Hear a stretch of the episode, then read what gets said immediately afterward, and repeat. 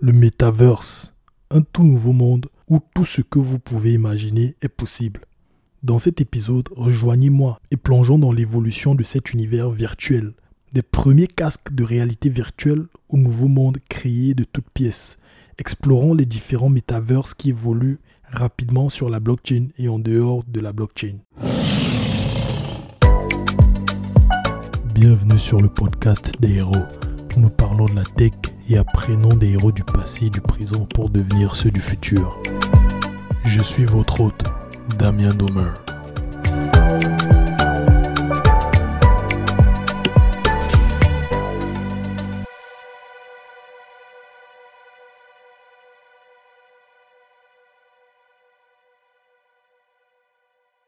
Est-ce que vous savez que ce podcast est disponible gratuitement et sans abonnement nécessaire sur les applications Spotify, Apple Podcast, Deezer, Google Podcast, Amazon Music et bien d'autres? Les liens vers le podcast sur chacune de ces plateformes sont dans la description de cet épisode. Et n'oubliez pas de vous abonner s'il vous plaît. Et si vous aimez, laissez une bonne note s'il vous plaît pour que l'algorithme puisse le proposer à un maximum de personnes. Merci. Avant d'entrer dans le vif du sujet, si vous voulez en savoir plus sur le Web3, gagner de l'argent avec les cryptos, les NFT et en savoir plus sur la metaverse et d'autres, j'ai fait une liste des meilleurs livres que j'ai pu trouver sur les sujets. Suivez les liens vers les livres que j'ai rajoutés dans la description de cet épisode. Et ces livres, en fait, ils condensent des années d'expérience et de recherche de plusieurs personnes, plusieurs experts sur les sujets. Et ils vous feront gagner beaucoup de temps si vous vous y intéressez. Le mot metaverse a été mentionné pour la première fois en 1992 dans le livre de Neil Stephenson intitulé Snow Crash. Le préfixe meta signifie au-delà et verse signifie univers. Il fait référence à un monde bien au-delà de celui dans lequel nous vivons.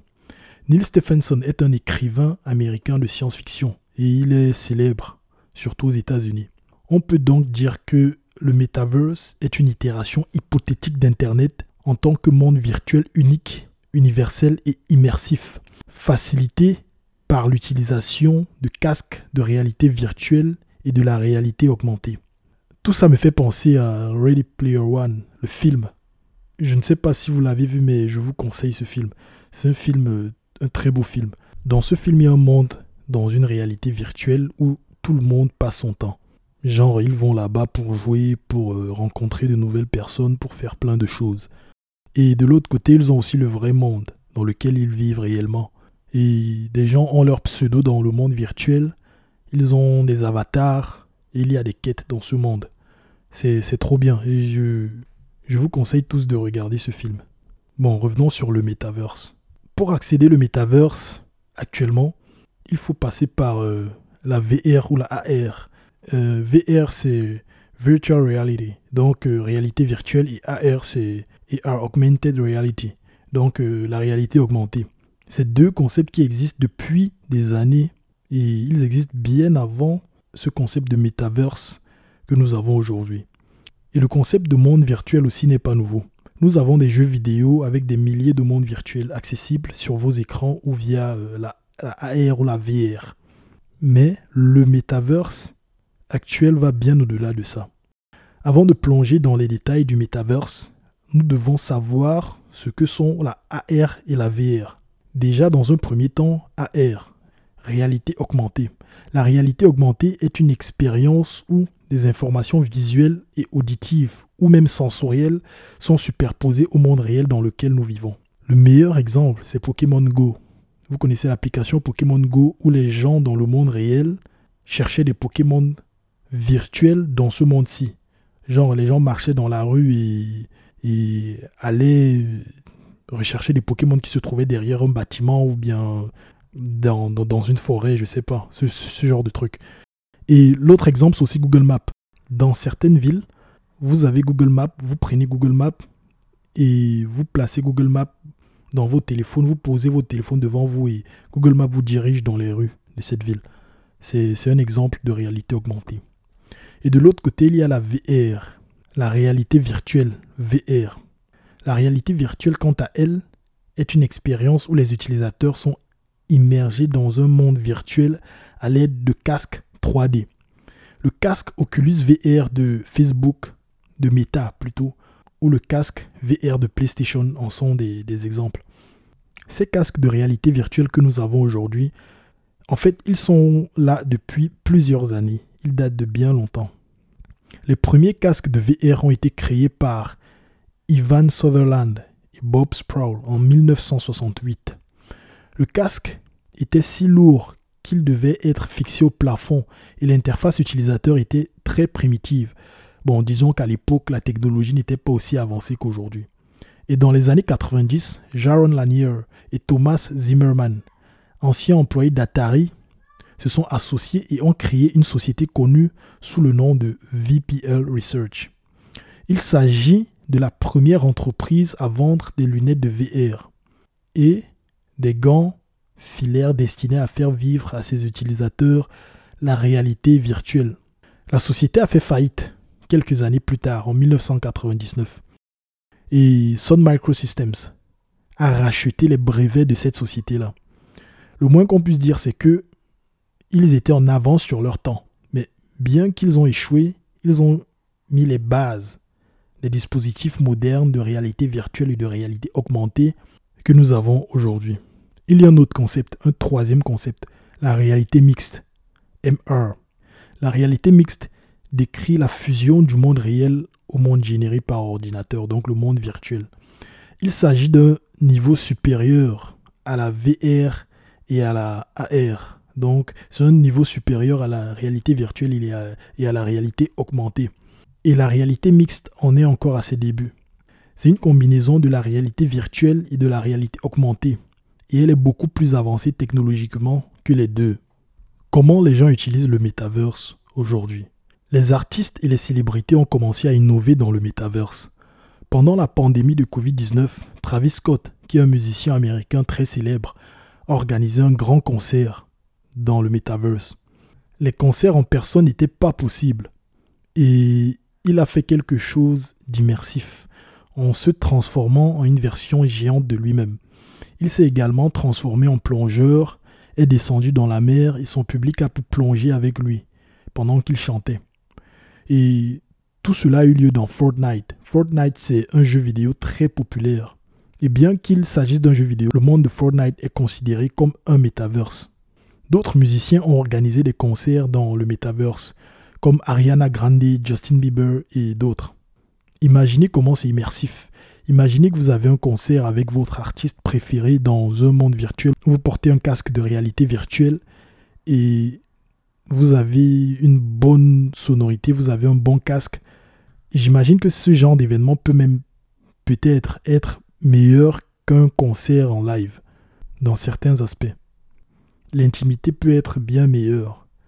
Et c'est assez innovant. Maintenant, parlons de Meta Horizon Worlds. Meta Horizon Worlds est un univers virtuel créé par Meta, anciennement connu sous le nom de Facebook, où vous pouvez passer du temps avec vos amis, rencontrer de nouvelles personnes, participer à des événements et même jouer à des jeux.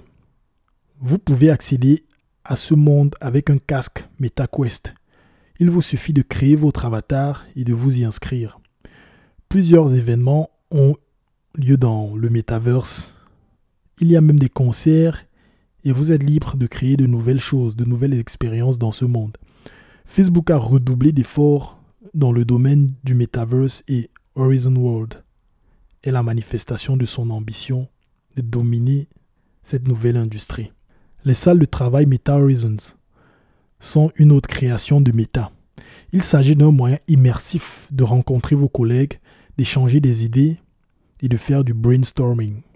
Il offre des fonctionnalités que vous ne trouverez pas lors des réunions dans le monde réel. Par exemple, vous pouvez transformer l'espace autour de vous en tableau blanc pour démontrer vos idées. Vous pouvez simuler le travail avec plusieurs moniteurs dans votre espace de travail avec votre casque de réalité virtuelle sur votre tête. Et il y a bien d'autres fonctionnalités. Genre, vous avez votre bureau chez vous, vous n'avez plus besoin d'acheter trois écrans. Parce que avec votre casque de réalité virtuelle, vous pouvez avoir trois écrans devant vous comme s'ils étaient vraiment présents et travailler comme si de rien n'était dans ce monde virtuel. C'est un exemple de fonctionnalité que j'aime bien, vu que moi j'aime les écrans. Un peu trop d'ailleurs. Et aussi un autre exemple, il y a Snoop Dogg, le rappeur américain qui a créé un manoir dans le metaverse Sandbox. Il s'agit d'un metaverse différent de celui de Facebook ou de Meta. Nous y reviendrons plus tard. Il a également créé une collection de NFT dans ce metaverse et il a même organisé des fêtes privées dans ce metaverse, dans son manoir. Et les accès à ces événements sont vendus dans le sandbox. Les gens font tellement de choses dans le metaverse. Il y a des choses que vous ne soupçonnerez même pas qui s'y passent. Des gens se marient dans le metaverse. Il y a des gens qui organisent leur mariage carrément à l'intérieur, surtout euh, à l'époque du Covid-19, quand personne ne pouvait sortir, des gens entraient dans le metaverse, organisaient leur mariage, invitaient leur famille dans le metaverse pour euh, vivre l'expérience à l'intérieur. Il y a des gens qui traînent dans le metaverse, ils regardent des films et bien plus encore, ils interagissent, ils jouent, ils créent des univers, ils créent des mondes, ils créent des choses qu'ils ne pourraient pas créer dans la vraie vie en fait. Il y a tellement de choses qui s'y passent. Les limites imposées par la pandémie de Covid-19 ont poussé les gens à pousser le concept un peu plus loin, puisque les rassemblements sociaux étaient interdits. Parlons de Facebook et son metaverse. En 2021, lors de l'événement Facebook Connect, Facebook a changé son nom en Meta et a annoncé qu'il allait accroître ses efforts dans la construction de son metaverse. Au cours de cet événement, Mark Zuckerberg, qui est le PDG de Facebook, a prononcé un discours qui a mis en évidence ses ambitions et les ambitions de son entreprise concernant le metaverse. Il a mentionné que son entreprise est une entreprise qui se concentre sur la mise en relation de personnes et elle n'est pas seulement un réseau social ou une entreprise de réseaux sociaux. Raison pour laquelle le projet de passer au metaverse s'aligne parfaitement sur la vision initiale de l'entreprise. Il a également donné l'impression de vouloir construire une plateforme que Meta contrôle entièrement sans avoir à se soumettre à des règles, des plateformes où ils sont déjà présents, comme être obligé de suivre certaines règles d'Apple dans les plateformes iOS, App Store ou d'autres. Et voici une citation de ce qu'il a dit qui fait penser à ça. Il dit, je cite, Nous sommes en 2021 et tous nos appareils sont encore construits autour d'applications et non autour des personnes. Les expériences que nous sommes autorisés à créer et à utiliser sont plus étroitement contrôlées que jamais. Et les taxes élevées sur les nouvelles idées créatives sont étouffantes. Ce n'est pas de cette manière que nous étions censés utiliser la technologie. Ceci est une... Est-ce qu'il a dit J'ai traduit ce qu'il a dit en français. Bon, initialement il a dit en anglais, mais je l'ai traduit en français pour que vous puissiez bien comprendre. Toute personne qui écoute ceci et qui est familière avec le déploiement d'applications sur l'App Store d'Apple et ses politiques strictes fera rapidement le lien entre ce qu'il a mentionné dans son discours et les plateformes d'Apple qui sont iOS, macOS et, son, App Store Connect, donc ces systèmes d'exploitation. Et comme je l'ai dit, on a l'impression que Meta essaye de construire sa propre plateforme pour ne plus dépendre de celle des autres géants de la technologie. Par plateforme, je veux dire que ces grandes entreprises technologiques ont leur système d'exploitation, OS, en anglais OS, Operating System. Et ces entreprises contrôlent entièrement ces systèmes d'exploitation. Et en fait, ces systèmes d'exploitation sont des abstractions de base où les utilisateurs interagissent principalement avec leurs appareils, offrant aux fabricants du système d'exploitation un contrôle total sur l'interaction et les données de l'utilisateur. Google a Android pour les téléphones, Apple a iOS et macOS pour les téléphones et les PC, et Microsoft a Windows pour les PC également. Et Facebook n'a que les applications et son site web qui fonctionnent au-dessus de ces systèmes d'exploitation. Ils doivent demander des autorisations au système d'exploitation pour exploiter certaines fonctionnalités ou collecter des données sur l'utilisateur. Avec ces casques de réalité virtuelle et le metaverse, Meta créera sa propre plateforme qu'elle contrôle et dans laquelle les utilisateurs interagiront directement. Néanmoins, l'intérêt de Meta pour la réalité augmentée et la réalité virtuelle et la metaverse n'est pas nouveau. Ils ont racheté la société de casques de réalité virtuelle Oculus en 2014 et ont rapidement amélioré ces technologies. Meta a également lancé des gants haptiques. c'est-à-dire des gants qui reproduisent la sensation de saisir un objet du metaverse dans le monde réel. Si vous touchez un objet dans le metaverse, ces gants reproduiront la sensation dans vos mains. Bien que ces gants aient été commercialisés récemment, Meta y travaille depuis des années. Et ce projet ainsi que des milliards de dollars que Meta investit dans le metaverse prouvent l'engagement de la société envers la vision de Mark Zuckerberg pour l'avenir. Maintenant parlons de la metaverse sur la blockchain. Il existe plusieurs projets de metaverse décentralisés qui exploitent la technologie de la blockchain. Voici quelques-uns des projets de metaverse les plus populaires sur la blockchain. Le premier, c'est The Sandbox. Et selon eux-mêmes, ils sont un monde virtuel où les joueurs peuvent construire, posséder et monétiser leur expérience de jeu dans la blockchain Ethereum. Il est basé sur la blockchain Ethereum, comme je viens de dire, et c'est un metaverse de jeu NFT décentralisé. Initialement, le Sandbox était un jeu de contenu généré par l'utilisateur sur les appareils mobiles. Il a été un succès et avait des millions d'utilisateurs. Il s'agit d'un jeu similaire à Minecraft et à Roblox. En 2018, la société derrière le jeu a décidé de porter ce jeu sur la blockchain afin d'avoir de l'avance sur ses concurrents. Et ses concurrents sont Roblox et Minecraft, comme j'ai dit précédemment. L'avantage que ce passage à la blockchain leur a donné est la possibilité de fournir à ces joueurs et créateurs qui ne sont pas des développeurs une véritable propriété de leur création sous forme de NFT et également de les récompenser pour leur participation les NFT, les Non-Fungible Tokens. Le Metaverse Sandbox est composé de trois produits. Le premier, l'éditeur Vox, qui vous permet de créer et d'animer des objets en 3D. Ces objets sont faits de pixels et ils sont appelés les modèles Vox ou euh, les modèles voxels. Le deuxième est une place de marché, qui est un marché ouvert permettant aux créateurs d'échanger librement des actifs sous la forme de jetons NFT dans le jeu. Le troisième est le Game Maker, qui vous permet de créer, de partager et de monétiser des jeux sur leur plateforme. En plus de permettre l'échange de biens dans le jeu, le Sandbox possède sa propre crypto-monnaie appelée Sand. Le Sand, c'est un jeton ERC20 qui est une spécification pour les jetons sur la blockchain Ethereum. Et ce jeton Sand est utilisé dans le Sandbox pour des transactions de tout genre. Il permet également aux joueurs d'acheter des terrains dans le Sandbox afin de les peupler d'attractions et de jeux qui ont été créés par les utilisateurs eux-mêmes. Et tout ça fait en sorte que le Sandbox est devenu très célèbre et le Sandbox a même conclu des partenariats avec de nombreuses marques et entreprises bien établies pour développer du contenu sur la plateforme Sandbox pour ces entreprises. Le prochain metaverse dont on va parler, c'est OVR. Ce metaverse est principalement un metaverse AR, donc réalité augmentée avec quelques fonctionnalités de réalité virtuelle. Et cette caractéristique le différencie des autres metaverses dont on a parlé jusqu'à présent. Ce qu'ils font, c'est qu'ils fusionnent le monde physique et le monde virtuel en un seul monde. Ils visent à brouiller les frontières entre le monde réel et le monde virtuel. Leur metaverse est constitué d'une représentation virtuelle du monde réel dans lequel nous vivons. Ils ont divisé la Terre virtuellement en 1,6 trillion d'hexagones. Et les utilisateurs de leur plateforme peuvent acheter ces hexagones et créer des attractions virtuelles sur le terrain ou vendre ou revendre ce terrain. Certaines personnes ont acheté des terrains où se trouve la tour Eiffel par exemple, les stades de la Coupe du Monde et d'autres attractions importantes, d'autres monuments très importants.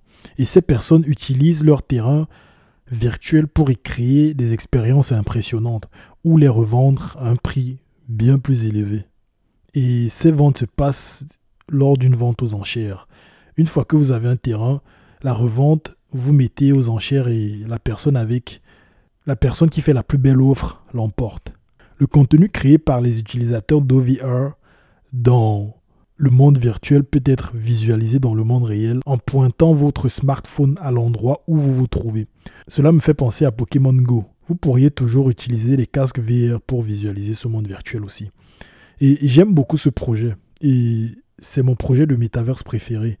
Je, veux vraiment le voir grandir. Ce métaverse, en fait, il est également basé sur la blockchain Ethereum et possède sa propre crypto-monnaie appelée le OVR.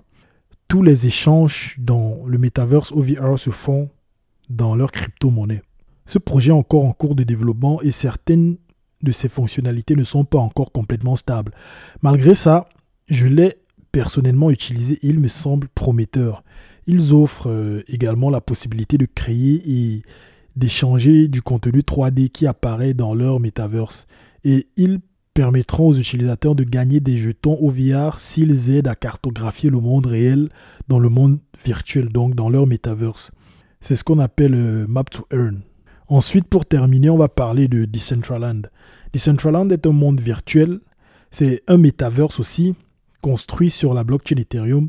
Les utilisateurs de Decentraland peuvent acheter et vendre des terrains tout en interagissant les uns avec les autres et en jouant à des jeux dans ce monde virtuel. Le monde de Decentraland est composé de 90 601 parcelles de terrain, soit environ 23 km. Et les utilisateurs se sont plaints que ce metaverse est relativement petit, ce qui fait que l'espace est rare et que l'achat des terrains est cher dans ce metaverse. Mais il pourrait être considéré comme une alternative décentralisée au metaverse de Meta, donc euh, ex-Facebook. Decentraland possède sa propre crypto-monnaie, connue sous le nom de Mana. Cette crypto-monnaie est utilisée pour faciliter l'achat de terrains et de biens et de services virtuels utilisés dans Decentraland. Les changements et évolutions du metaverse Decentraland sont décidés par les votes des propriétaires du jeton Mana. Donc en gros les utilisateurs, c'est eux qui décident l'évolution de ce metaverse. Ce qui signifie que ce metaverse évolue en fonction de ce que veulent ses utilisateurs et non de ce que décide une entité centrale. Bon, ça c'était Decentraland. Maintenant, mon avis à propos de tous ces metaverses dont on a parlé. Selon moi, si on doit avoir un seul metaverse qui gouverne tout le reste, genre si on doit avoir un truc qui nous évite de naviguer d'un metaverse à l'autre, je pense que ce metaverse unique devrait être gouverné par plusieurs sociétés. il devrait être décentralisé. Si ce metaverse devient énorme et est adopté en masse, notre vie privée sera inévitablement divulguée dans le metaverse. Nous voulons que nos données soient sécurisées et non détenues par une entité centrale qui peut les utiliser n'importe comment sans notre consentement.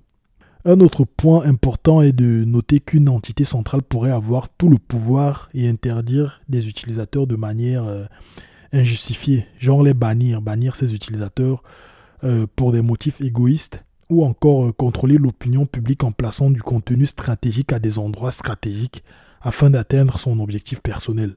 Ce qui ne serait pas bien parce que ça manipulerait un peu les gens et ce n'est pas ce qu'on veut.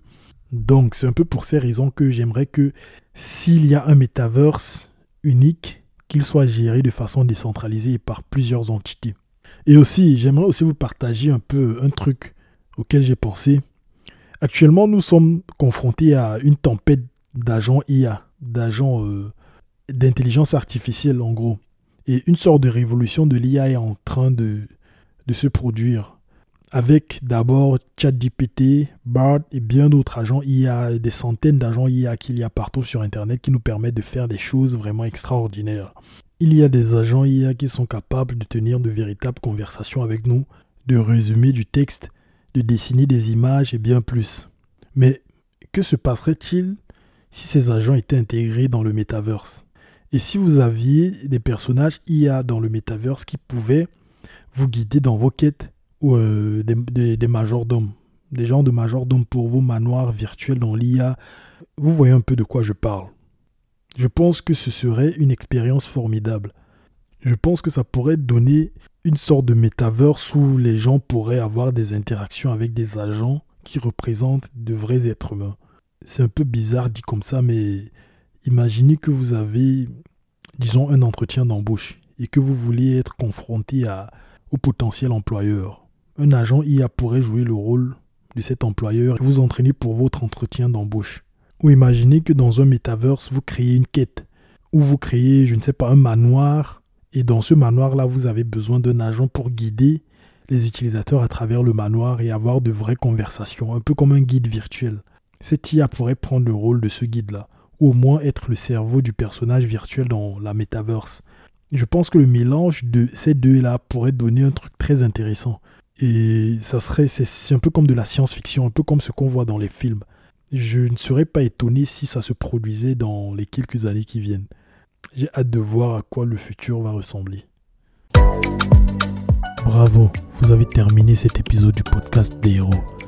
Merci de le partager avec deux personnes de votre entourage, donnez-lui une note de 5 étoiles et rajoutez un gentil commentaire pour que l'algorithme puisse le proposer à un maximum de personnes. Et suivez-moi sur les réseaux sociaux pour rester à jour. Merci.